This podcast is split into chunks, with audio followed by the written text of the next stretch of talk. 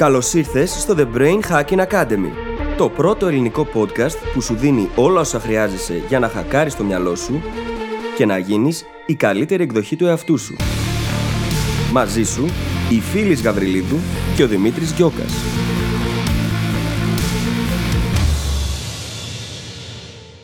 Γεια σου Brain Hacker και καλώς ήρθες στο επεισόδιο 76. 76, φτάσαμε ως εδώ. Λοιπόν, σήμερα αποφασίσαμε να κάνουμε με τον Δημήτρη κάτι τελείως διαφορετικό από αυτό που σου έχουμε συνηθίσει. Αποφασίσαμε να κάνουμε μια λίγο πιο ελεύθερη συζήτηση και να μοιραστούμε μαζί σου πράγματα που απασχολούν εμάς τους ίδιους, που μας δυσκολεύουν αυτό το διάστημα στις ζωές μας. Και πάλι, βέβαια, σου δίνουμε πάρα πολύ ωραία και χρήσιμα insights, έτσι. Α, και να μην ξεχάσω, στο τέλος ο Δημήτρης μιλάει για το project Artemis, το οποίο είναι ένα πολύ ωραίο κόνσεπτ που σκέφτηκε και με έχει βάλει και εμένα σε σκέψεις για να δω πώς μπορώ να το εφαρμόσω στη ζωή μου. Πιστεύω πως έχω ήδη ιντριγκάρει. Λοιπόν, σου εύχομαι καλή ακρόαση και τα λέμε στην άλλη πλευρά.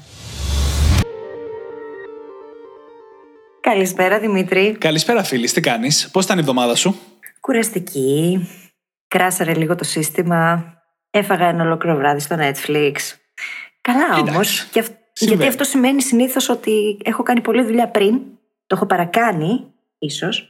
Και γι' αυτό το λόγο συμβαίνει. Έχω επίγνωση όμως, βλέπεις, το παραδέχομαι. Ναι, και, και σίγουρα να πούμε ότι αυτό υπάρχει. Έτσι, γίνεται να το παρακάνεις και στη δουλειά και στην παραγωγικότητα. Δεν είναι ο στόχος σε καμία περίπτωση το πώς θα είμαστε παραγωγικοί κάθε λεπτό που είμαστε ξύπνοι. Σε καμια περίπτωση. Γίνεται βέβαια και αυτό.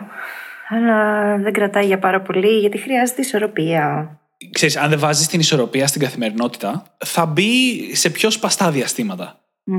Το έχω παρατηρήσει αυτό με πολλά κομμάτια και στη δικιά μου ζωή, ότι αν δεν φροντίσω μέσα στη μέρα, μέσα στην εβδομάδα, να φέρω την ισορροπία, να ασχοληθώ με όλα τα κομμάτια που είναι σημαντικά, τότε κάνω μεγαλύτερες περιόδους πάνω κάτω. Ξέρεις, mm-hmm. κορυφές και κοιλάδες που το λέμε. Έτσι είναι. Το καλό είναι ότι έχω το γνώθι σε αυτόν. Ξέρω πώς λειτουργώ. Παλιότερα, ας πούμε, μπορεί να τρώγα μια ολόκληρη εβδομάδα. Τώρα ήταν απλά ένα βράδυ και τελείωσε. και επίσης με βοήθησε να ξυπνήσω και να φέρω ξανά εκείνη την ισορροπία έτσι, γιατί το κάνω πολύ συχνά. Ενθουσιάζομαι, Ξεκινάω, πέφτω με τα μούτρα, το χάνω, κουράζομαι πάρα πολύ, κρασάρει το σύστημα και γίνεται αυτό το πράγμα πολλά χρόνια τώρα από τότε που θυμάμαι τον εαυτό μου. Οπότε έχοντας γνώση, ξέρω και να το κοντρολάρω τώρα.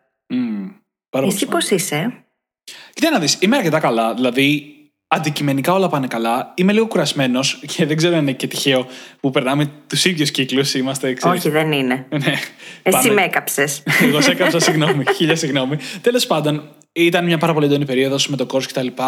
Πάρα πολύ καιρό στο 110% αποδοση με το ζόρι. Ξέρεις, δουλειά μέχρι μετά τα μεσάνυχτα, 7 μέρες την εβδομάδα, κάτι τέτοια περίεργα.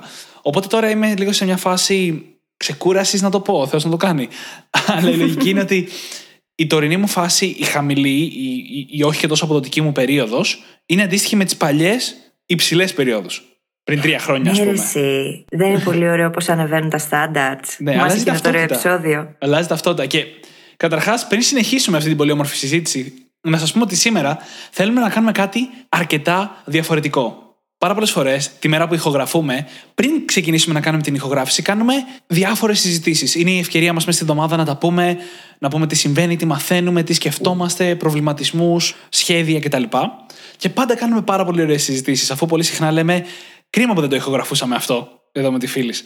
Και είπαμε σήμερα να κάνουμε μια τέτοια συζήτηση και να την κάνουμε μάλιστα και επεισόδιο για να την ακούσετε κι εσείς. Δεν θα κάνουμε ακριβώς ακριβώς τη συζήτηση που θα κάναμε, βέβαια. ναι. Γιατί νομίζω θα μας κόψει το εσουρού. ναι, κάπως έτσι. Κοιτάξτε, σήμερα, ας πούμε, κάναμε μια συζήτηση σχετικά με τις εταιρείες μας και με το marketing πριν. Να το κάναμε αυτό, αλλά είχε έναν πιο επιχειρηματικό χαρακτήρα. Τώρα θέλουμε να κάνουμε μια συζήτηση που να έχει πιο προσωπικό χαρακτήρα και να την ακούσετε και όλοι εσείς. Νομίζω ίσως πολλοί πριν hackers σκέφτηκαν και γιατί δεν κάνετε το αντίθετο δηλαδή. να ακούσουμε τα από πίσω. Όλα στην ώρα τους νομίζω. Όλα το καλό πράγμα γίνεται στην ώρα του. Ακριβώς, ακριβώς. Και μιας και το είπαμε αυτό, και τώρα ξέρουμε όλοι ποιο είναι συσσαγωγικά το θέμα του σημερινού μας επεισοδίου. Σας εγγυόμαστε ότι το ακούσετε πάρα πολλά, γιατί σε γενικές γραμμές, όταν μιλάμε για αυτά τα πράγματα, βάζουμε στη δικιά μας ζωή αυτά ακριβώς που συζητάμε στο podcast σε όλα αυτά τα επεισόδια. Οπότε, εγώ πραγματικά πιστεύω ότι θα αξίζει μπορεί και περισσότερο από ένα κανονικό επεισόδιο. Μπορεί. Κοίτα, δεν δίνουμε ποτέ πράγματα τα οποία δεν εφαρμόζουμε κι εμείς οι ίδιοι, έτσι. Διότι το ίδιο το βίωμα είναι εκείνο που μας δίνει και τη βεβαιότητα και τη σιγουριά να τα μοιραστούμε με άλλους ανθρώπους. Και ξέρουμε πω όντως μπορούν να βοηθήσουν. Το να μιλούσαμε θεωρητικά, ας πούμε, για πράγματα τα οποία δεν ζούμε κι εμείς οι ίδιοι, νομίζω πως δεν θα είχε νόημα για κανέναν brain hacker. Και πριν ακριβώς μπούμε να αρχίσουμε τη συζήτηση, ξέρεις, ή μάλλον να συνεχίσουμε τη συζήτηση, θέλω να σας ζητήσω να μας στείλετε ένα μήνυμα, ένα email στα social media κάπου, να μας πείτε αν σας αρέσει αυτή η λογική, αν σας αρέσει αυτό το format, για να ξέρουμε αν είναι να το ξανακάνουμε στο μέλλον. Όχι συνεχόμενα επεισόδια, έτσι, απλά να ξέρουμε αν είναι να το ξανακάνουμε. Κοίτα, είναι πιθανό να μην απέχει πάρα πολύ από το κλασικό επεισόδιο που Το πιο ανεβάζουμε. Η αλήθεια είναι αυτή. Γιατί είμαστε οι ίδιοι άνθρωποι, πάνω κάτω για τα ίδια πράγματα συζητάμε πάντα. Απλώς συνήθως τα επεισόδια έχουν μια συγκεκριμένη δομή. Τώρα έχει απλά λίγο πιο προσωπικό χαρακτήρα. Ακριβώς. Και αφού τελειώσαμε λοιπόν με όλα τα διαδικαστικά, θέλεις να ξεκινήσεις να μου πεις βασικά τι σε απασχολεί κυρίως αυτή την περίοδο. Να ξεκινήσουμε από εκεί; Αυτό που με απασχολεί αυτή την περίοδο είναι το too many things, too little time. Πάρα πολλά πράγματα που χρειάζεται να γίνουν και πολύ λίγος χρόνος. Μμμ. Και ενώ ξέρω να κάνω πολύ καλά διαχείριση χρόνου, έχω θέσει το στόχο μου και ξέρω ακριβώς τι πρέπει να γίνει, ε, είναι αρκετά τα βήματα. Έχω βέβαια την τύχη να γνωρίζω ποια είναι αυτά τα βήματα, έτσι. Είναι, Μεγάλη ξέρεις, υπόθεση αυτή. είναι, είναι το πρόβλημα με το, από το simplicity στο complexity που Ναι. πας από εκεί που δεν ξέρεις τι έχεις να κάνεις και είναι τρομακτικό γιατί δεν έχεις ιδέα ποιο είναι το επόμενο βήμα, στο να ξέρεις πάρα πολλά πράγματα που θα έπρεπε να κάνεις και να μην ξέρεις ποιο να είναι το επόμενο βήμα. Και πέρα από το simplicity εναντίον complexity, είναι και ένα κλασικό λάθος ότι όσο εκπαιδεύεσαι, μαθαίνεις, παρακολουθείς, courses, podcast, οτιδήποτε. Όσο μαθαίνεις, τόσο πιο δύσκολο γίνεται να καθαρίσεις μέσα από όλη αυτή τη γνώση. Είναι τόσο πιο εύκολο από τη μία, γιατί έχεις νοητικά μοντέλα για να βγάλεις άκρη, αλλά γίνεται και πιο δύσκολο, γιατί είναι πάρα πολύ πληροφορία. Και γι' αυτό το λόγο έχω πάρει μια πολύ συνειδητή απόφαση τον τελευταίο μήνα ότι είμαι πολύ πολύ μινιμαλίστρια με το τι επιτρέπω να μπει από άποψη πληροφόρησης. Πάρα πολύ όμως. Α, συγγνώμη, από άποψη πληροφόρησης, όχι από άποψη δράσης. Όχι, η δράση είναι άλλο κομμάτι. Ναι, ναι, η οκ, δράση οκ. ξέρω ποια πρέπει να είναι. Απλά πολλές φορές, παλιότερα, ας πούμε, τι έκανα. Ενθουσιαζόμουν με ένα θέμα ή έβαζα ένα στόχο και ξεκινούσα να δουλεύω πάνω σε αυτό και εμμονικά μπορεί να πήγαινα και να μάθαινα πράγματα, να διάβαζα βιβλία, να παρακολουθήσω courses, να τα έκανα όλα ταυτόχρονα. Χωρίς να επιλέγω στην ουσία την πληροφορία. Γιατί μπορεί όλες να ήταν όντως καλές, έτσι. Απλά να χρειάζονταν μεγαλύτερο χρονικό ορίζοντα για να μπορέσω να τα απορροφήσω και να τα κάνω όλα αυτά. Διότι πέρα από το ότι είμαι fast learner, είμαι και fast implementer. Και πάω και τα εφαρμόζω όλα κατευθείαν. Όταν λοιπόν έχεις βάλει τόσο πολλά στο πιάτο σου και δεν υπάρχει κάποιο φίλτρο, αυτό μπορεί να δημιουργήσει μεγάλο πρόβλημα. Οπότε το τελευταίο διάστημα, πολύ συνειδητά, είμαι ακόμα πιο μινιμαλίστρια από ότι ήμουν. Θέλω μόνο εκείνα τα οποία ξέρω ότι έχουν αποτέλεσμα, μαθαίνω μόνο εκείνα, εφαρμόζω μόνο εκείνα και κάνω μόνο αυτά τα βήματα. Και οτιδήποτε άλλο έξω από αυτό, απλά έχει φάει άκυρο. Έχω βάλει ένα πολύ ωραίο τείχος προστασίας γύρω από το μυαλό μου και δεν ασχολούμαι. Διότι διαφορετικά, όσο καλή συγκέντρωση και αν έχω, το χάνω. Χάνω το focus. Η Γιατί ηρωνία γελάς, είναι. Δημήτρη, τόση ώρα; Ε, Δεν γελάω ακριβώς. Γιατί ε, βρίσκω μια μικρή ηρωνία στην απόδειξη ότι κάνουμε θέματα αυτά ακριβώς που χρειαζόμαστε εμείς να ακούσουμε. Ένα από τα θέματα που σύντομα θα ηχογραφήσουμε είναι πώς να μετατρέψεις την πληροφορία σε δράση. Το πώς συχνά εθιζόμαστε στην πληροφορία και απλά κυνηγάμε το επόμενο βιβλίο, το επόμενο podcast, το επόμενο course, το επόμενο άρθρο, το επόμενο βίντεο που θα μας δώσει περισσότερες πληροφορίες, νιώθοντας ότι κάτω από την επόμενη πέτρα είναι ο θησαυρός που θα μας δώσει όλα όσα ψάχνουμε και όλα όσα χρειαζόμαστε. Ενώ σε- εν τέλει, το μόνο που υπάρχει οπουδήποτε είναι κάρβουνο. Και εσύ πρέπει να μάθεις και μετά να πάρεις να κάνεις μόνος σε αυτό το κάρβουνο διαμάντι. ναι, Μ' άρεσε πάρα πολύ αυτή η παρομοίωση. Παρήντο, μόλις σκέφτηκα. φανταστική παρομοίωση. Ναι. Ήταν πάρα πολύ καλή. Ε, μπράβο. Τέλος πάντων, το ζήτημα είναι ότι είναι μια ξεχωριστή διαδικασία το να αποκτήσεις την πληροφορία και να την μετατρέψεις σε δράση, πράξη και σε αποτέλεσμα κιόλας. Που είναι το επόμενο στάδιο. Και κατά μία έννοια, βρισκόμαστε και εμείς κολλημένοι σε αυτήν ακριβώς τη λούπα αυτή τη στιγμή. Γιατί αυτή η λούπα είναι σε όλα τα στάδια της διαδικασίας. Όταν ξέρεις λίγα, όταν ξέρεις πολλά ή όταν ξέρεις περισσότερα, πάντα υπάρχει πολλή πληροφορία να προσθέσεις, πολλή σκέψη από πίσω, overthinking θα το έλεγα, που σε εμποδίζει από το να λάβεις δράση. Και νομίζω ταιριάζει πάρα πολύ σε αυτό που και εσύ σκέφτεσαι και αντιμετωπίζεις αυτή την περίοδο. Και ξέρω φυσικά ότι έχεις κάνει πάρα, πάρα πολλά βήματα σε αυτό, αλλά πάντα όλοι μας νομίζω μπορούμε να το κάνουμε και ακόμα καλύτερα, έτσι δεν είναι; Εννοείται. Αυτό είναι το θέμα. ότι στην ουσία αυτό, ε, καθώς εξελίσσεσαι και μεγαλώνεις, αντιμετωπίζεις διαφορετικά προβλήματα σε κάθε στάδιο. Τα οποία είναι πιο μεγάλα από αυτά που μπορούσες να αντιμετωπίσεις πριν. Γιατί όσο μεγαλώνεις εσύ, αντίστοιχα μεγαλώνουν και οι συνθήκες και οι καταστάσεις και τα θέματα που χρειάζεται να λύσεις. Και είναι μια μόνιμη πρόκληση. Αλλά το γεγονός ότι ξέρω από πριν πώς λειτουργούσα και ότι έμπαινα σε, αυτό το, σε αυτή την υπερβολή, το γεγονός ότι το ξέρω, έχω χτίσει την αυτογνωσία μου από πριν, τώρα με βοηθάει πάρα πολύ να περιορίσω την υπερβολή και να μείνω μόνο σε εκείνα που έχουν πραγματική ουσία. Παλιότερα δεν θα μπορούσα να το κάνω και γι' αυτό το λόγο θα έχανα και πάρα πολύ χρόνο. Και γι' αυτό το λόγο μπορώ και βοηθάω και άλλους ανθρώπους να κάνουν ακριβώς το ίδιο. Γιατί ήμουν εκεί, ξέρω ακριβώς πώς είναι και τώρα μπορώ και το βλέπω, mm-hmm. κοιτώντας προς τα πισω και γνωρίζοντας τι λειτουργεί και τι δεν λειτουργεί. Και κάτι που δεν θέλω τόσο να πω σε σένα γιατί το ξέρεις σίγουρα, αλλά θέλω να πω στους brain hackers που μας ακούνε είναι ότι ακριβώς όμως επειδή έχεις περάσει αυτό το στάδιο που δεν μπορούσες να το ελέγξεις, είσαι εδώ σήμερα. Γιατί η επίγνωση που απέκτησες μέσα από αυτό, η εμπειρία με τον εαυτό σου που απέκτησες μέσα από όλα αυτά τα στάδια, είναι αυτό που σου επιτρέπει σήμερα να πεις ότι κοίτα να δεις, δεν το αντιμετωπίζω με τον τρόπο που το αντιμετώπιζα παλιά, θα το αντιμετωπίσω καλύτερα. Θα χάσω μία μέρα στο Netflix, όχι μια εβδομάδα. Και δείχνει, είναι μια τρανή απόδειξη του πώς αυτά που περνάς, και αυτά που περνάμε όλοι μας, είναι OK, γιατί είναι απαραίτητο στοιχείο του να γίνουμε η επόμενη εκδοχή μας. Είμαστε τόσο μοναδικοί άνθρωποι που η εκδοχή που είμαστε ανα πάσα στιγμή εξαρτάται απόλυτα από τον άνθρωπο που ήμασταν πριν ένα χρόνο, πέντε χρόνια, δέκα χρόνια. Μπορεί να είναι διαφορετικό, αλλά σίγουρα οι πρώτερε εμπειρίες μας έχουν παίξει ρόλο στο να είμαστε εδώ που είμαστε σήμερα, να ξέρουμε αυτά που ξέρουμε κτλ. Εξαρτάται απόλυτα από αυτόν, αρκεί να έχουμε επιλέξει συνειδητά με ποιον τρόπο βλέπουμε αυτό τον πρώτερο εαυτό. Fair enough. Διότι αν συνεχίζω να τον βλέπω ως εκείνον που αυτομαστιγώνεται, για παράδειγμα, παλιότερα, όταν συνέβαινε κάτι αντίστοιχο με αυτό που συνέβη πρόσφατα, που κάηκα στο Netflix για μια νύχτα ολόκληρη, χαράματα με πήρε ο ύπνος στον καναπέ, θυμάμαι. παλιότερα. παλιότερα θα αυτομαστιγωνόμουν και την επόμενη μέρα θα πίεζα τον εαυτό μου τόσο πολύ για να αναπληρώσω το χαμένο χρόνο. Αυτή τη φορά ξέρεις τι έκανα. Έκανα ό,τι μπορούσα και μετά πήγα και κοιμήθηκα. Και μετά ξανά βάλα να δω ταινία και πήγα και κοιμήθηκα και ξεκουράστηκα σαν άνθρωπος. Και πολύ Διότι ήξερα πως την επόμενη μέρα θα ξυπνούσα μέσα στην ενέργεια και θα μπορούσα να αναπληρώσω πολύ περισσότερο χρόνο. Ακριβώς επειδή θα είχα κοιμηθεί. Και πολύ καλά έκανες. Και καταρχάς θα δεις ότι θα μοιραστώ κάτι πάρα πολύ παρόμοιο στο δικό μου κομμάτι, χωρίς να είναι προγραμματισμένο. το σημειώνω. Αυτό που θέλω να πω για να καταλάβετε λίγο για το πώς και εμείς οι ίδιοι μεγαλώνουμε μέρα σε μέρα. Όταν πρωτογνώρισα τη φίλης, λίγο πριν ξεκινήσουμε δηλαδή το podcast, ήταν ακόμα στην εποχή που όταν ήταν στα down της, πέρναγε μια εβδομάδα στο Netflix. Αχ, παιδιά, ναι. Το αυτομαστίγωμα ήταν λίγο πιο μαζεμένο. Είχε ήδη αρχίσει να το μαζεύει πλέον, αλλά δεν σταματάγε στη μία ώρα. Στη μία μέρα, συγγνώμη. Ούτε κατά διάνοια. Έχανα τον ύπνο μου κυριολεκτικά. Ναι, για τουλάχιστον μία εβδομάδα. Δεν μπορούσα να σταματήσω. Μιλάμε για εθισμό. Όχι μόνο στο Netflix. Σειρές. Ναι, ναι, σειρές. Το θέμα είναι οι σειρές. Όντως, είναι το Netflix ή η υπηρεσία. Πραγματικά. Ε, το θέμα είναι όμως ότι εάν το αναγνωρίζεις αυτό και το αποδέχεσαι πάνω απ' όλα. Διότι παλιότερα δεν το αποδεχόμουν, αυτό ήταν το πρόβλημα. Αν το αποδεχτείς, έχοντας επίγνωση, μπορείς να κάνεις κάτι με αυτό και να τα αλλάξεις. Και επίσης μπορείς να αποδεχτείς ότι σου αρέσει μιας στο τόσο να συμβαίνει. Και είναι OK. Δεν είναι ούτε τεμπελιά, δεν είναι τίποτα. Είναι αυτό που το μυαλό έχει ανάγκη απλά, το δικό μου μυαλό συγκεκριμένα, για να αποσυμφορηθείς. Τίποτα άλλο. Το αποδέχομαι. Είναι OK.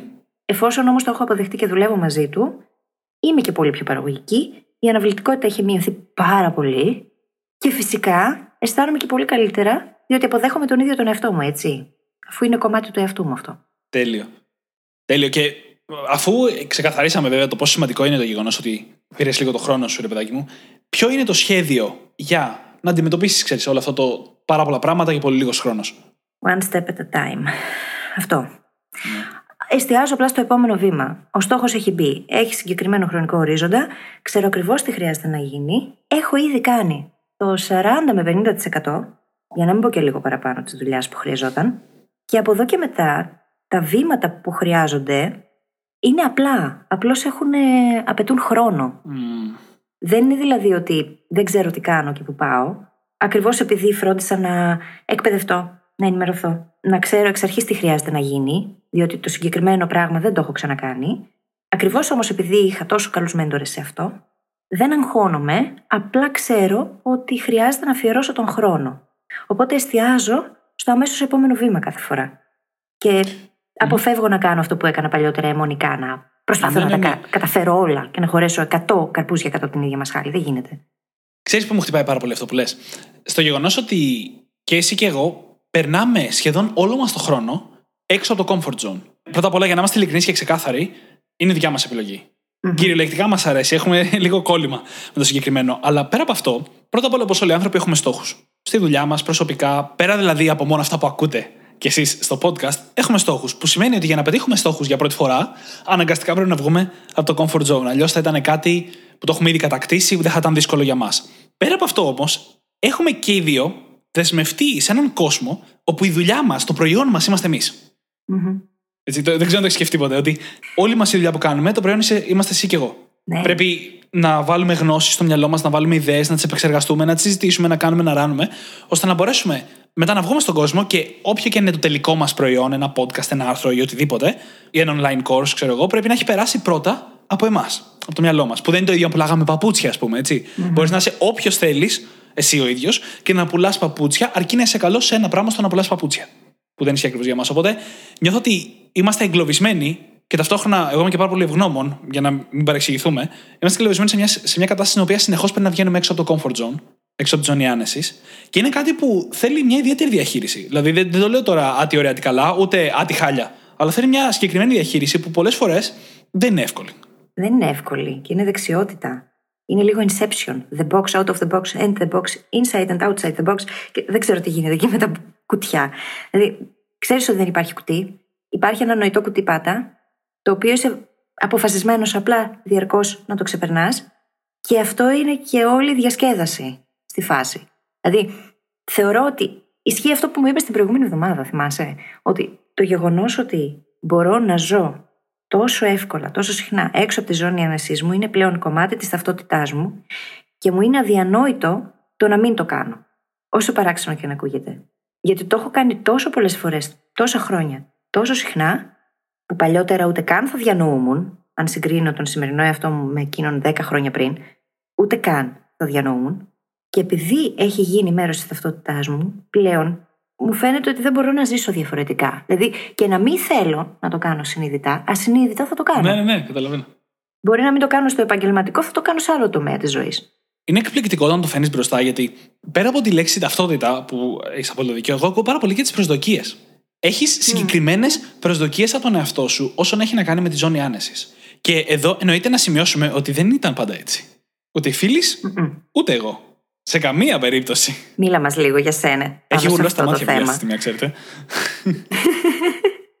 Θέλω να ακούσω τι θα πει. Το ζήτημα είναι ότι αυτή τη σχέση με τη ζώνη άνεσης είναι κάτι που χτίζεται. Είναι κάτι που μπορούμε να χτίσουμε αυτή τη σχέση. Ναι, και είναι ωραία σχέση να τη χτίσεις, διότι είναι ο ορισμός του growth mindset. Δεν σημαίνει τίποτα το ότι αυτή τη στιγμή δεν μπορώ ακόμα, γιατί ακριβώς υπάρχει αυτή η λεξούλα. το Και, ακόμα. και μια καλή σημείωση που μου ήρθε τώρα από So? αυτό που είπες. Έτσι. ποτέ δεν είπαμε και ποτέ δεν θα πούμε ότι μετά το growth mindset όλα είναι εύκολα. Όχι, βέβαια. Έτσι είναι. το γεγονός ότι το έχουμε κάνει μέρος της ταυτότητάς μας να βγαίνουμε έξω από τη ζώνη ανεσή μας δεν σημαίνει ότι περνάμε και πάρα πολύ καλά πάντα. Δηλαδή, μερικές φορές είναι δύσκολο. Πολύ δύσκολο. Συναισθηματικά, έτσι. Και είσαι έξω από τη ζώνη ανεσή σου. Δεν δεν είναι και το πιο εύκολο πράγμα στον κόσμο. Απλά αυτό που συμβαίνει είναι ότι κάθε φορά που εμφανίζεται μπροστά μια ευκαιρία να βγούμε από τη ζώνη ανεσή μας, δεν μπορούμε συνειδητά τουλάχιστον ποτέ να πούμε όχι. Δεν γίνεται, δεν, δεν μας βγαίνει. Ε, Και μάλιστα προηγουμένως είχαμε μια ανάλογη συζήτηση για το αν θα πρέπει να πούμε ναι ή όχι σε μια πρόταση που μας έχει γίνει. Μικρός. Γιατί η αυθόρμητη απάντηση είναι πάντα ναι. Απλώς χρειάζεται να βάλει κανείς κάποια όρια και κάποια πλαίσια, διότι αφενός το μυαλό λειτουργεί καλύτερα με πλαίσια, Ναι. και αφετέρου, γιατί η μέρα έχει 24 ώρες μόνο. Μια σημαντική πραγματικότητα και αυτή. Και η παραγωγικότητα Ναι, είναι πολύ κάτι σημαντική πραγματικό. πραγματικότητα. Μπορείς να τα πας καλύτερα με την παραγωγικότητά σου, αλλά εξακολουθεί να υπάρχουν κάποια ρεαλιστικά όρια σε αυτό. Στο πόσα πράγματα μπορείς να κάνεις με τον χρόνο σου. Και θα πω σε κάτι που κανονικά δεν θα μπαίναμε στα πλαίσια ενός επεισοδίου, αλλά επειδή κανονικά τώρα θα κάνουμε μια συζήτηση με τη φίλης. Εδώ πέρα μπαίνει ένα θέμα πόρων. Δηλαδή, όταν ο χρόνος δεν φτάνει, το θέμα θα κάνεις με τους πόρους σου. Παραδείγματος χάρη, αν Ναι. θες να κάνεις περισσότερα πράγματα και εσύ δεν προλαβαίνεις, χρειάζεσαι μια μεγαλύτερη ομάδα από πίσω. Και να καλλιεργήσει τη δεξιότητα του να μπορείς να ξεχωρίζεις τη δουλειά που θα δώσεις στην ομάδα σου, ώστε να προστατεύεις τα κομμάτια που είναι μέσα στο δικό σου zone of genius. Να κάνεις εσύ αυτά τα οποία πάνε εσένα πιο μπροστά, εξελίσσουν εσένα, γουστάρεις εσύ να κάνεις και ταυτόχρονα που εξελίσσουν και την επιχείρηση. Γιατί αρχίζει πλέον και έχει μια πραγματική υπόσταση σαν επιχείρηση αφού, αφού έχεις ομάδα. Και αυτός είναι ο τρόπος ναι. να μεγαλώσεις και μιλώντας απευθείας σε σένα δηλαδή τώρα. Ξέρω ότι σε αυτά που κάνεις αυτή τη στιγμή, επειδή ξέρω και τις λεπτομέρειες, το σωστό είναι να πας ένα βήμα τη φορά και να κάνεις το επόμενο βήμα, αλλά λίγο πιο μακροπρόθεσμα, νομίζω ότι το σωστό θα είναι να βλέπεις πώς μπορείς να κάνεις περισσότερα. Αν όχι μόνοι σου, με κάποια δομή γύρω από σένα. Αυτό ακριβώς είναι ο στόχος που θα μπει μετά τον τωρινό. 25 Ιουνίου είναι ο συγκεκριμένος και τελειώνει τότε. Ολοκληρώνεται βασικά, Ναι, δεν τελειώνει. Τότε Ακριβώς, ξεκινάει, μάλλον θα ακριβώς. έλεγα. Και από εκεί και μετά θα αρχίσει αυτό το κομμάτι της ανάθεσης. Διότι ξέρω πολύ καλά, έχω επίγνωση. Ξέρω ακριβώς ποια πράγματα είναι εκείνα που χρειάζεται εγώ να κάνω και ποια χρειάζεται να δώσω καπαλού. Και παλιότερα, βασικά και τώρα ακόμα, είναι στράγγλ αυτό έτσι. Είναι δύσκολο να δώσεις πράγματα τα οποία ξέρεις ότι εσύ θα τα κάνεις καλύτερα. Ή θέλεις να πιστεύεις ότι εσύ θα τα κάνεις καλύτερα, γιατί θες να έχεις τον έλεγχο. Υπάρχει ένα κανόνα που λέει ότι αν βρεις κάποιον που πιστεύεις ότι θα το κάνει 80% τόσο καλά όσο εσύ, τότε οπωσδήποτε πρέπει να το αναθέσεις. ναι. Είναι ο χρυσός κανόνας της ανάθεσης. Το 80% και καλά. Το οποίο μοιάζει να είναι ένας πολύ μαγικός αριθμός εντωμεταξύ. Στην αυτοβελτίωση και σε αυτά τα κομμάτια με τον κανόνα 80-20 κτλ. Πραγματικά, ισχύει.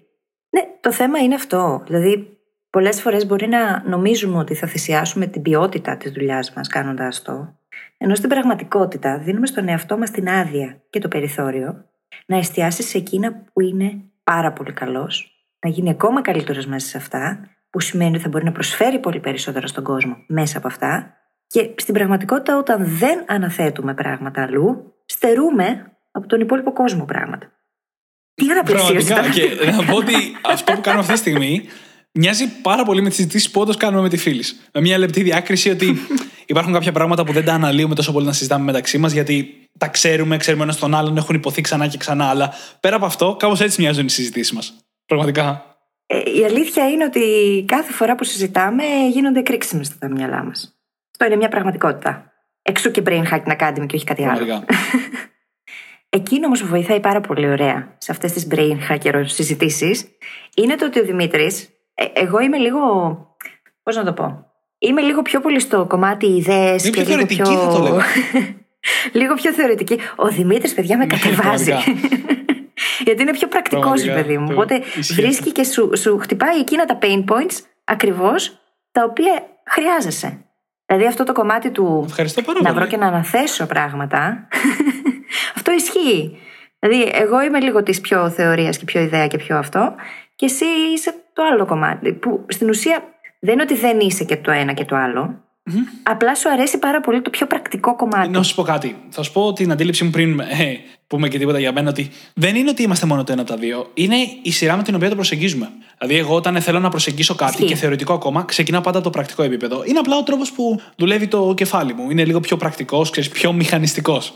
Έχεις δίκιο. Εμένα ξεκινάει από ψηλά και μετά αρχίζει και κατεβαίνει στι λεπτομέρειες. Ε, ενώ εμένα μου αρέσει το ανάποδο. Ξεκινάω από τις λεπτομέρειες και ανάγω προς τα πάνω. Δηλαδή, πάω από λεπτομέρεια στο νοητικό μοντέλο και από το νοητικό μοντέλο στη θεωρία μ, η βαθύτερη. Και οπότε δεν είναι ότι ξέρεις, το ένα μυαλό, και αυτός ισχύει για όλους μας, έτσι. Δεν είναι ότι το ένα μυαλό είναι καλύτερο ή χειρότερο σε κάτι άλλο. Τις περισσότερες φορές έχει να κάνει με την σειρά προσέγγισης. Ναι, έτσι είναι. Και επίσης κάτι να πω ακόμα. Ένας από τους λόγους που έχουμε τόσες εκρήξεις κάθε φορά που μιλάμε με τη φίλη στο μυαλό μας είναι γιατί υπάρχει και πάρα, πάρα πολύ έκθεση. Δηλαδή, είτε στην πληροφορία, είτε στην ίδια τη δράση, έχουμε δομήσει έτσι αυτή τη στιγμή την πραγματικότητά μας που έχουμε πάρα πολύ έκθεση. Ακούμε πάρα πολύ υλικό, δουλεύουμε πάνω στο να δημιουργούμε υλικό. μα- Οπότε επεξεργαζόμαστε και σκεφτόμαστε αυτές τις ιδέες και τις σκέψεις πρακτικά πάρα πολύ μέσα στη μέρα. Γιατί είναι και η δουλειά μας, είναι και η προσωπική μας ζωή, είναι και οι φιλίες μας. Και είναι και κάτι το οποίο τώρα τελευταία για κάποιο λόγο λέω συνέχεια. The way we do anything is the way we do everything. Ο τρόπος με τον οποίο κάνουμε το οτιδήποτε είναι ο τρόπος με τον οποίο κάνουμε τα πάντα. Οπότε από τη στιγμή που έχουμε μπει σε αυτόν τον τρόπο σκέψης, αντίληψης, δράσης, αυτόματα αυτό επηρεάζει όλους τους τομείς της ζωής μας 24 ώρες το 24ωρο. Είναι τα νοητικά μοντέλα που χτίζουμε, τα οποία απλά μετά πηγαίνουν και κουμπώνουν σε οτιδήποτε μας απασχολεί. Και από ένα σημείο και μετά, αυτό γίνεται ασυνείδητα. Δεν χρειάζεται δηλαδή να πω τώρα θα εφαρμόσω αυτό. Μμ. Δεν είναι ανάγκη. Δηλαδή το μυαλό πάει και ξέρει τι ακριβώς χρειάζεται εκείνη τη στιγμή για να το δει αλλιώς. Και επειδή επικεντρωνόμαστε και οι δύο τόσο πολύ στο feedback, όταν δω ότι το αποτέλεσμα δεν δικαιώνει την προσπάθεια, απλά πηγαίνω και βρίσκω κάτι άλλο. Για να προσαρμόζω τη δράση αντίστοιχα. Δηλαδή δεν είναι ποτέ πριν 10 χρόνια την αποτυχία θα την έβλεπα σαν την καταστροφή του κόσμου. Ναι. Τώρα απλά εφαρμόζω τις δικές μου συμβουλές. Και είναι μια συνεχής πάλι, έτσι. Δηλαδή, έχω τελείως διαφορετική Ναι, σχέση ναι. με την αποτυχία από ό,τι είχα πριν τρία χρόνια, ή πριν πέντε χρόνια, ή πριν δέκα χρόνια. Αλλά δεν σημαίνει ότι τώρα είμαι και τελείως cool. Κα, Κανείς δεν είναι τελείως cool. Αλλιώς δεν θα το λέγαμε ότι ζω έξω από τη ζώνη Σωστό άνεσής και μου. αυτό. Θα ήταν ε, τα πάντα η ζώνη άνεσής σου. Σωστό και αυτό. Ναι. Αλλά ξέρω ότι έχεις πολύ ωραία πράγματα να μοιραστείς τώρα εδώ. Ναι, εννοείς προφανώς απαντώντας στην ίδια ερώτηση, γιατί με απασχολεί πάρα πολύ αυτή την περιοδο Και είναι διαφορετικά αυτά που με απασχολούν σε επαγγελματικό και σε πιο προσωπικό επίπεδο. Σε επαγγελματικό είναι πάρα πολύ κοντά σε αυτά που απασχολούν εσένα. Δηλαδή, υπάρχουν πάρα πολλά πράγματα που θέλω και πιστεύω ότι πρέπει να γίνουν και δεν υπάρχει αρκετός χρόνος ή αρκετοί πόροι να το συζητήσουμε έτσι. Και έγινε κάτι σχετικά ξαφνικό, γιατί πριν ένα χρόνο, πριν ένα χρόνο και κάτι, είχα γεμίσει πάρα πάρα πάρα πολύ τη ζωή μου. Προσπαθώ ταυτόχρονα να μεγαλώσω το podcast, ένα blog, δουλεύα σε μια εταιρεία, μια επιχείρηση που φτιάχναμε στο σελίδες, μια επιχείρηση SEO, ένα κατάστημα ηλεκτρονικής διάθεσης τροφίμων. Τουλάχιστον αυτά. Μπορεί και να είναι κάτι άλλο που ξέχασα τώρα και προσπαθώ όλα αυτά να τα κάνω ταυτόχρονα. και για κάποιο λόγο τότε μου φαίνονταν καλή ιδέα και ας μην το συζητήσουμε αυτό τώρα. Το ζήτημα είναι τέλος πάντων ότι κουράστηκα πάρα πολύ και είπα: Κοίτα να δεις από όλα αυτά, θέλω να μείνουν στη ζωή μου ένα, δύο, τρία. Μόνο. Οπότε πέρασε λίγος καιρός, τελείωσα όλες τις δεσμεύσεις που είχα, πάρα πολύ σημαντικό, και μετά έμεινα μόνο με αυτά που ήθελα. Και για πολύ καιρό αυτό πήγαινε καλά. Δηλαδή, είχα διαλέξει ακριβώς αυτά που ήξερα ότι χωράνε στο πρόγραμμά μου, αλλά τώρα, με τα ίδια ακριβώς πράγματα, έχουν γίνει εκρήξεις και στα τρία. Με τη μία ή την άλλη έννοια. Δηλαδή, στο Brain Hacking Academy πλέον έχουμε πάρα πολύ κόσμο, παίρνουμε πάρα πολύ αγάπη. Σας ευχαριστούμε πάρα πολύ. Στο δικό μου κόσμο έχω φτιάξει πλέον ένα online course. Ξαφνικά η δουλειά μου αποκτάει μια υπόσταση από δημιουργός υλικού, από content creator που λέμε, σε μια πραγματική επιχείρηση που ο στόχος της είναι να βοηθήσει ανθρώπους και να αλλάξει τη ζωή τους. Έχω μαθητές αυτή τη στιγμή, πάνω από 100 μαθητές, που ενεργά κάθε μέρα θέλουν υποστήριξη στο να αλλάξουν τη ζωή τους σε ένα από τα πιο δύσκολα κομμάτια που είναι η αναβλητικότητα. Και, mm-hmm.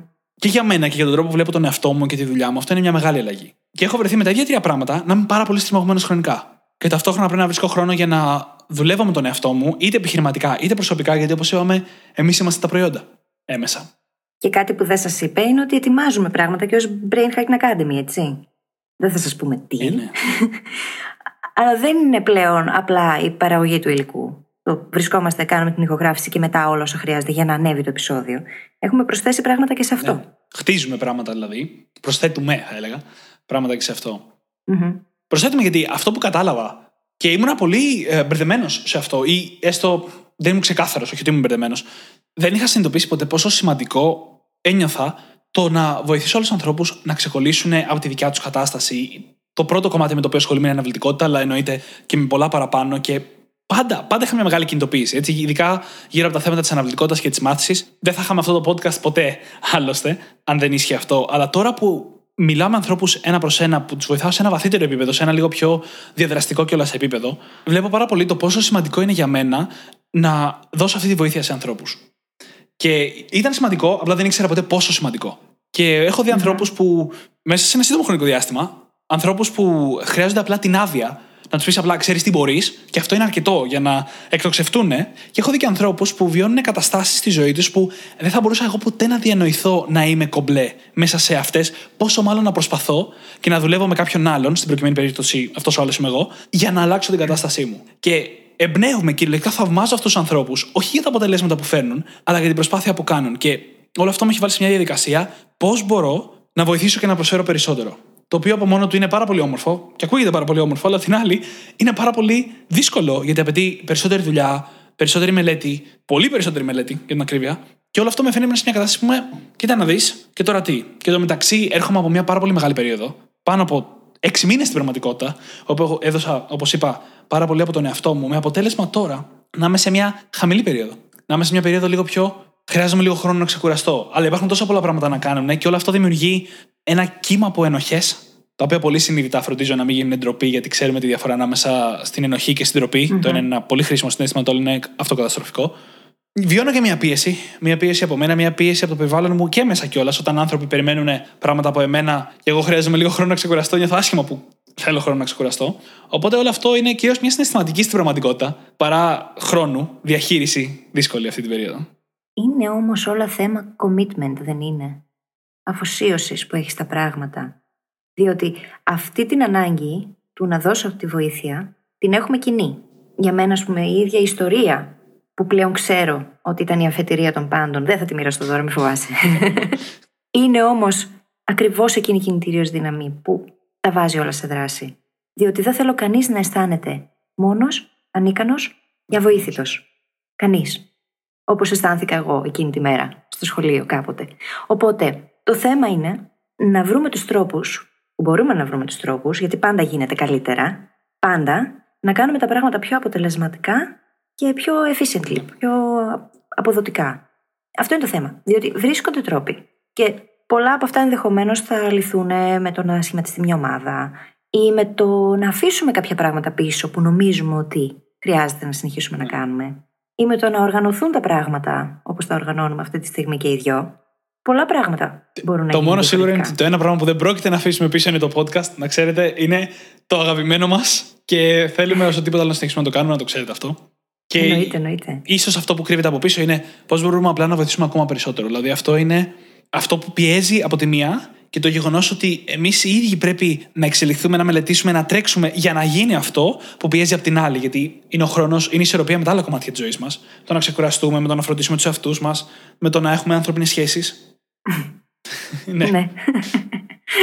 Σημαντικό Ναι, η- κομμάτι, η- διότι όταν αφοσιώνεσαι τόσο πολύ σε στόχους. Ε, Πολλές φορές, ακόμα και εσύ που το ξέρεις, δεν ισορροπείς την οικολογία τόσο καλά. Και δεν είναι απαραίτητο πιο που υγιές σημαίνει αυτό έτσι. να συνεργαστούν τα πράγματα μεταξύ τους. Δεν είναι απαραίτητο πιο υγιές. Γιατί αυτό που Ναι, ξέρουμε όχι. σίγουρα είναι ότι αν όλα τα κομμάτια στη ζωή πάνε καλά και υπάρχει μια ισορροπία, τότε με φαινομενικά λιγότερο χρόνο βγαίνουν περισσότερα αποτελέσματα και στη δουλειά και στο έργο που προσπαθείς να παράγεις. Δεν είναι τυχαίο που κάποιοι από τους πιο μεγάλους ανθρώπους που και εγώ θαυμάζω, όπως ο Καλ Νιούπορτ, ας πούμε, έχει μια συγκεκριμένη ώρα, φυσιολογική ώρα το απόγευμα, που σταματάει τη δουλειά απόλυτα. Δηλαδή, 5 η ώρα δεν ξαναγγίζει δουλειά μέχρι την επόμενη μέρα το πρωί. Και παρόλα αυτά είναι από τους πιο παραγωγικούς ανθρώπους που υπάρχουν. Γιατί υπάρχει μια πάρα πολύ καλή ισορροπία που υποστηρίζει αυτό το σύστημα. Αλλά σε προσωπικό επίπεδο, για μένα μιλώντας, είναι δύσκολο να το δω αυτό. Και είναι δύσκολο γιατί όπως όλοι οι άνθρωποι, κουβαλάω κι εγώ μέσα μου κάποια στερεότυπα, κάποιους τρόπους σκέψης που κατά μία έννοια με κρατάνε πίσω. Α πούμε, ένα κλασικό μοτίβο είναι ότι για να υπάρξει οποιασδήποτε μορφής επιτυχία, πρέπει να υπάρξει πολύ σκληρή δουλειά. Αυτό να σου πω τη μαύρη αλήθεια μου, ή τη λευκή αλήθεια μου, το έχω αποδομήσει. Απλά με έμπλεξες, κακούργε, Δεν θα απολογηθώ, να σου πω την αλήθεια μου. το Δεν θα τελευταίο απολογηθώ, διάστημα. γιατί κάθε φορά που σε συναντάω είσαι σε φάση τι απίστευτα πράγματα είναι αυτά που μαθαίνω. Πόσο τέλειο είναι αυτό. Ναι, αυτό είναι το θέμα, ότι περνάω καλά. Αλλά δεν είναι και σκληρό, το έχουμε Όταν ξαναπεί. δουλεύω. Έτσι. Και έλεγα λοιπόν ότι έχω το στερεότυπο ότι η οποιαδήποτε επιτυχία πρέπει να έρχεται μετά από πάρα πολύ σκληρή δουλειά. Που σημαίνει ότι δεν επιτρέπω στον εαυτό μου να δει πού μπορεί να υπάρξει επιτυχία εύκολα. Και στη ζωή όλα είναι μες στο παιχνίδι. Κάποια πράγματα θα έρχονται εύκολα, κάποια πράγματα θα έρχονται δύσκολα, αλλά έχω προγραμματίσει το κεφάλι μου, ή έχει προγραμματιστεί το κεφάλι μου, τώρα προσπαθώ να το απο- αποπρογραμματίσω, να βλέπει μόνο τα δύσκολα. Αν δεν έρχεται μετά από δύσκολη προσπάθεια, δεν αξίζει. Μμμ. Ή δεν είναι πραγματικό, ή είναι ψέμα. Βλέπεις πως τελικά όλα καταλήγουν στον belief 100%. system που έχουμε. Στον τρόπο που σκεφτόμαστε τα πράγματα. Ζορίζουμε τους εαυτούς μας ακριβώς επειδή το ίδιο μας το μυαλό μας επιτίθεται. Διότι είναι ο καλύτερος βοηθός μας ή ο χειρότερος εχθρός μας. Ανάλογα με την περίσταση και το τι πιστεύουμε για αυτήν. Οπότε στην πραγματικότητα, όλες οι προκλήσεις προκύπτουν από εκεί. Από το σύστημα πεπιθήσεων που υπάρχει από κάτω και το πώς βλέπουμε τα πράγματα. Διότι εγώ μπορώ να κάνω τη μέρα μου πολύ πιο παραγωγική, σταματώντας να δουλεύω στις 5 κάθε μέρα. Προφανώς και γίνεται. Το κάνει ο Καν Λιούμπορ, το κάνουν ένα σωρό άλλοι άνθρωποι, έτσι. Αν το κάνει κάποιος, μπορώ να το κάνω κι εγώ. Θέλω. Και μετά πάει και πιο βαθιά. Αν δεν θέλω, γιατί δεν θέλω; Δεν θελω κυριολεκτικά από επιλογή. Δηλαδή, κοιτιάμαι στον καθρέφτη και λέω θέλεις και απαντάω όχι. Ή υπάρχει ένα βαθύτερο πιστεύω, σαν αυτό που περίγραψα εγώ, που μας κρατάει πίσω και δεν μας αφήνει. Και στο συγκεκριμένο επίπεδο έχω κάνει τη δουλειά και έχω επίγνωση. Ποιος ξέρει αν υπάρχει και κάτι άλλο που κρύβεται από πίσω, για το οποίο δεν έχω αποκτήσει ακόμα επίγνωση. Και θα έρθω εδώ πέρα σε έξι μήνες να κάνω μια ίδια συζήτηση και να λέω τελικά συνειδητοποίησα αυτό. Γιατί έτσι γίνεται. Κάθε λίγο και λιγάκι βγάζουμε καινούργια συμπεράσματα. Όταν ψάχνουμε. Εννοείται. Μα στην αρχή, όταν ξεκινάς να τα αναζητάς, είναι ολόκληρες πέτρες, Ναι. κοτρώνε, τεράστιες. Και φαίνονται έτσι, με γυμνό μάτι. Μετά αρχίζουν και γίνονται πιο μικρές, μετά γίνονται βραχάκια, μετά γίνονται πέτρες, μετά γίνονται πετρούλες, ποτσαλάκια, και μετά αρχίζουν και γίνονται άμμος, και κόκκι άμμο, και σκόνη. Και άντε βρέστα. Δεν ξέρω τι έχω πάθει σήμερα με τις παρομοιώσεις, αλλά κάπου είχα διαβάσει ότι το να έχεις ένα μικρό πετραδάκι μέσα στο παπούτσι σου για πολύ καιρό μπορεί κυριολεκτικά να σου αλλάξει όλη τη φυσιολογία προς το χειρότερο, όλη σου τη βιολογία. Γιατί δεν πατάς καλά, που σημαίνει ότι ε, κάποια κόκαλα δεν κάθονται σωστά, που σημαίνει ότι μπορεί να αρχίσεις να έχεις πρόβλημα στη μέση, που σημαίνει ότι αρχίζεις και γυμνάζει λιγότερο, κάνεις χειρότερες επιλογές υγείας, το οποίο μπορεί αργότερα να σε σκοτώσει τέλος πάντων, χτύπα ξύλο. Από ένα μικρό πετραδάκι. Οπότε εν τέλει δεν κυκλοφορούμε με βράχους μέσα στα παπούτσια μας. Δηλαδή αυτά τα μικρά πετραδάκια που φαίνονται πιο μικρά είναι πιο μικρά απλά στο πόσο δύσκολο είναι να τα δεις. Αλλά αυτά μπορεί να επηρεάζουν περισσότερα πράγματα. Εννοείται, με αυτό είναι το θέμα. Και Αυτό μου το λέει και η δασκάλα μου, έτσι. Ότι εκείνα που είναι τόσο αμυδρά που δεν φαίνονται είναι που δημιουργούν τα μεγαλύτερα προβλήματα. Τα άλλα που φαίνονται εύκολα λύνονται και εύκολα προφανώς. Εκείνα που δεν φαίνονται είναι που δεν λύνονται τόσο εύκολα. Διότι για να αποκτήσεις επίγνωση για αυτά, χρειάζεται να σκάψεις πάρα πολύ βαθιά μέσα σου, να ψάξεις και να θέλεις, να είσαι αποφασισμένος να το βρεις. Και ας πονέσει. Και το θέμα είναι ότι αυτά συνήθως πονάνε πάρα πολύ. Ναι. Και το ενδιαφέρον όμως είναι ότι δεν υπάρχει μια μονόπλευρη προσέγγιση στο πώς θα τα ψάξω όλα αυτά. Δηλαδή, σίγουρα υπάρχει το τα ψάχνω, απαντάω ερωτήσεις, κάνω τη δουλειά, κάνω τις συζητήσεις με φίλους, με ειδικούς, με τον εαυτό μου, με το ημερολόγιό μου, για να επεξεργαστώ αυτές τις κοντρώνες στα πετραδάκια. Αλλά υπάρχει φυσικά και το άλλο κομμάτι της προσέγγισης που είναι η δράση. Όσο πιο πολύ κάνουμε πράγματα, προσπαθούμε, αναγκαζόμαστε να ανακαλύψουμε τον εαυτό μας πάνω στην εκτέλεση, τόσο πιο πολλά μαθαίνουμε. Χρειάζονται και οι δύο προσεγγίσεις. Και το λέω αυτό γιατί στο προσωπικό επίπεδο, το ένα κομμάτι που αυτή τη στιγμή με προβληματίζει περισσότερο είναι το πώς δεν νιώθω ότι ασκώ τον έλεγχο που θέλω σε όλους τους τομείς της ζωής μου πέρα από τα επαγγελματικά. Δηλαδή, με τη δουλειά πάνε καλά, ακόμα και τώρα που είμαι σε μια χαμηλή περίοδο, λέω ότι η χαμηλή περίοδος μου τώρα είναι καλύτερη από την καλή μου περίοδο πριν τρία χρόνια. Αλλά δεν νιώθω το ίδιο όσον αφορά το σώμα μου, τη διατροφή μου, τον ύπνο μου. Δεν έχω εγώ τον έλεγχο που θα ήθελα. Είμαι λίγο έρμεο των καταστάσεων, έρμεο των αυτόματων συμπεριφορών μου, ίσως ακόμα Και αυτό που αποζητώ πάρα πολύ σε προσωπικό επίπεδο είναι να ανακτήσω τον έλεγχο. Γιατί θεωρώ ότι αυτό ισχύει για όλους μας από το ένα σημείο μέχρι το άλλο. Μαθαίνουμε από πιο μικρή να μην ασκούμε τον έλεγχο στα πάντα. Γιατί εξορισμού, όταν είμαστε παιδιά, οι γονείς μας έχουν τον έλεγχο. Έτσι, έχουν τον έλεγχο σε εμάς, στο τι θα κάνουμε, τι θα φάμε, που θα είμαστε, στις σκέψεις μας. Και κάποιοι γονείς τον αφήνουν αυτόν τον έλεγχο νωρίτερα, κάποιοι αργότερα. Αλλά όλοι νομίζω πρέπει συνειδητά να βρούμε τρόπους να πάρουμε πίσω αυτόν τον έλεγχο, πέρα από τα βασικά. Θα τα πάρουμε έτσι κι αλλιώς.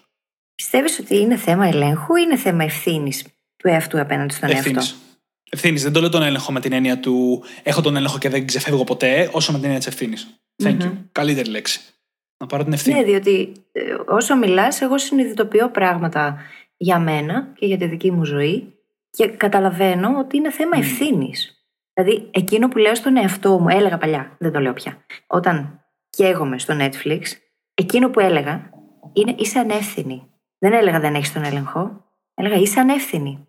Διότι την επόμενη μέρα μπορεί να κοιμόμουν μέχρι πιο αργά, να μην είχα ενέργεια ναι, ναι. και όλο αυτό το αρνητικό ντόμινο που συνέβαινε. Δεν έλεγα όμως ποτέ δεν έχω τον έλεγχο. Έλεγα ότι δεν είμαι υπεύθυνη, αρκετά υπεύθυνη και συνεπής. Αυτό με τη συνέπεια είναι ένα θεματάκι. το ξέρω ότι το έχεις. Ξέρεις κάτι, το γεγονός ότι πήρα την ευθύνη και έκτισα τη συνέπεια είναι αυτό το οποίο μου βοήθησε να χτίσω και την αυτοπεποίθησή μου, έτσι. Μέσα από τη δράση. Κάνοντας πράγματα προς αυτή την Δεν είναι αστείο. Το γεγονός ότι πήρα την ευθύνη να νικήσω την αναβλητικότητά μου ήταν αυτό που με επέτρεψε να μετατρέψω σε δράση όλα τα λόγια του αέρα που έλεγα για χρόνια, να το πω έτσι. Και το γεγονός ότι έγινα ο άνθρωπος που παίρνει δράση μου άλλαξε τη ζωή. Έτσι άλλαξε εμένα η ζωή μου. Παίρνεις δράση. Ο Δημήτρη μεταφράζει αυτόματα το αγγλικό. Take action. Έτσι είναι, ρε. Παίρνουμε δράση. Αυτόματα, όντως. Η αλήθεια είναι ότι περνάω τόση πολλή ώρα να σκέφτομαι και να γράφω και να διαβάζω στα αγγλικά, που μερικές φορές μου είναι πάρα πολύ δύσκολο να σκεφτώ τις έννοιες, συγκεκριμένα τις έννοιες, στα ελληνικά. Και καταλαβαίνετε ότι τρολάρω λίγο τώρα. Είπαμε, κάνουμε μια συζήτηση. Ακριβώς όπως θα ήταν υπό κανονικέ συνθήκες. και επειδή μου αρέσει να τα μετατρέπω στο πρακτικό, όπως είπαμε κιόλας, έχω μια ιδέα. Ενώ όχι τώρα, την έχω κάποιες μέρες τώρα. Σκέφτομαι πώς θα αντιμετωπίσω όλο αυτό, γιατί έχω αρχίσει και ενστερνίζομαι πάρα πολύ την ιδέα ότι είμαστε ένα σύστημα. Και για χρόνια έχω αντιμετωπίσει τον εαυτό μου ως τι κάνω στα επαγγελματικά μου, τι κάνω στο σώμα μου, τι κάνω στο τέτοιο. Αλλά εν τέλει είμαστε ένα σύστημα. Και θέλω να δω πώς μπορώ να φέρω αυτή την ιδέα σε πρακτικό επίπεδο. Και αυτό που ετοιμάζομαι να υλοποιήσω, θέλει λίγο προετοιμασία για αυτό, δεν το έχω κάνει ακόμα. Μπορεί να είναι και λίγο δικαιολογία αυτό, ας μην το συζητήσουμε τώρα εδώ. Ε, αυτό που ετοιμάζομαι να πραγματοποιήσω είναι το Project Artemis. Έτσι το λέω. Ναι, ναι, μου άρεσε. Νομίζω ότι. Θορυκτό Αβέροφ. Τι φάση. το, το Project Artemis λοιπόν έχει εμπνευστεί το όνομά του πρώτα απ' όλα από την NASA που την επόμενη αποστολή στο φεγγάρι που θα κάνουμε ονομάζεται το πρόγραμμα Artemis. Οπότε από εκεί βγήκε και για οποιον δεν ξέρει, έχω τέλει το διάστημα. Πάμε παρακάτω. Και... Ε, μπορεί να μην πάμε παρακάτω. Άνω τελεία. Ναι, ναι. Τι θέλεις. Να σου πω εδώ για το πρόγραμμα Artemis. Τίποτα, όχι. Απλά είναι λίγο εντυπωσιακό το πώς ρε παιδί μου μας αρέσουν τα ίδια πράγματα από το που είμαστε παιδιά. Ναι, Χωρίς να γνωριζόμαστε μεταξύ μας. Και ο θυμός ο Πρόβλημα, πρόβλημα. Αυτό που έλεγα λοιπόν είναι ότι θέλω να κάνω το project Artemis. Το οποίο τι σημαίνει; Θέλω για πρώτη φορά να θέσω έναν smart στόχο για τη ζωή μου ολιστικά.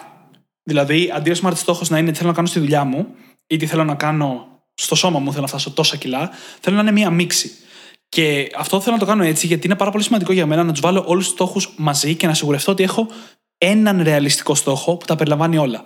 Γιατί αν βάλεις έναν ρεαλιστικό στόχο για το σώμα σου και έναν ρεαλιστικό στόχο για τη δουλειά σου και έναν ρεαλιστικό στόχο για τις ανθρώπινες σχέσεις σου, έχεις καταλήξει με τρεις στόχους που μπορεί και οι τρεις μαζί να είναι too much. Πάρα πολύ. Μμμ. Εγώ θέλω να θέσω έναν στόχο που να τα περιλαμβάνει όλα. Ένα σύστημα δηλαδή, ένα project ολόκληρο. Να πω μέχρι τότε θέλω να έχω πετύχει αυτό, αυτό και αυτό. Τα οποία τα έχω σκεφτεί όλα μαζί και ξέρω ότι χωράνε. Και Και συμπληρώνουν το ένα το άλλο. Ακριβώς. Θέλω να πετύχω τη- το σώμα έτσι για να έχω αυτή την ευεξία κτλ. Και, και να ακολουθήσω τη διαδικασία του Freedom Journal. Η οποία είναι, πέτυχε το νούμερο ένα στόχο σου για 100 ημέρες. Σε 100 ημέρες, συγγνώμη. Οπότε να πετύχω το Project Artemis σε 100 ημέρες. Και να δω αυτό που θα με αφήσει. Και να χρησιμοποιήσω τις διαδικασίες που είναι χτισμένες μέσα. Όπως ας πούμε, ποιες είναι δύο δυσκολίες που αντιμετώπισα σήμερα; Τη μία μέρα μπορεί να είναι επαγγελματικές, την άλλη μέρα μπορεί να είναι υγείας κτλ. Και μία πιθανή λύση για την καθεμία. Και έχω ανακαλύψει ότι αυτή η καθημερινή ανατροφοδότηση μπορεί να πάρει το σύστημά σου και να το βελτιώσει πάρα πολύ γρήγορα. Και θέλω να δω αυτό πώς θα μου δουλέψει. Το οποίο το λέω Project Artemis. Με έκαψες τώρα με το Project Artemis. Μμ. Να κάτι τέτοια κάνει, παιδιά. και μετά αρχίζω και σκέφτομαι, εγώ πώς θα το, Το κάνω Project αυτό τώρα στη Apollo, ζωή να μου, ξέρω για εγώ, ή δω. κάτι τέτοιο. Για να δω. Ωραία, τέλεια. Να σου πω κάτι, βγάζει νόημα όμως, διότι αν εγώ θέσω έναν στόχο ομπρέλα, ο οποίος περιλαμβάνει και τη φυσική μου υγεία και τις ανθρώπινες μου σχέσεις και το επάγγελμά μου, και αυτά τα τρία συμπληρώνουν το ένα το άλλο για να μπορέσουν να λειτουργήσουν και να πετύχει ο στόχος, κάνω τη ζωή μου πιο εύκολη. Το θέμα είναι ότι χρειάζεται να τεθεί πάρα πολύ έξυπνα για να είναι και αποτελεσματικός. Ακριβώς. Κοίτα, από τη μία έχω την τύχη να έχω κάνει αρκετή δουλειά και με στόχους και όλα, ώστε να μπορώ να πω Ναι, ναι, ναι. μπορώ να τα καταφέρω, να θέσω ένα τέτοιο δύσκολο στόχο. Αλλά ταυτόχρονα, κοιτώντας προς τα πίσω, βλέπω ότι όλοι μου οι σοβαροί στόχοι και όλη η σοβαρή δουλειά που έχω κάνει με τη στοχοθεσία μου και τη μέτρηση και όλα, έχει να κάνει με τη δουλειά, με τα επαγγελματικά. Μμμ. Και σχεδόν ποτέ δεν έχω κάνει τόσο σοβαρή δουλειά για κάποιον άλλο τομέα. Έχω κάποιε περιόδους, ξέρεις, που παρακολούθησα λίγο το βάρος μου, είχα ένα πιο συγκεκριμένο στόχο μέχρι εκεί. Οπότε θέλω να δω πώς είναι για ένα διάστημα, 100 μέρες, ο στόχος σου να είναι ολιστικό. Και στην πραγματικότητα θα είναι σπασμένος υπό στόχους, να είμαστε ρεαλιστές. Αλλά το σημαντικό σημείο είναι ότι θα έχουν μπει όλοι στο ίδιο τραπέζι και να δω αν χωράνε όλοι μαζί.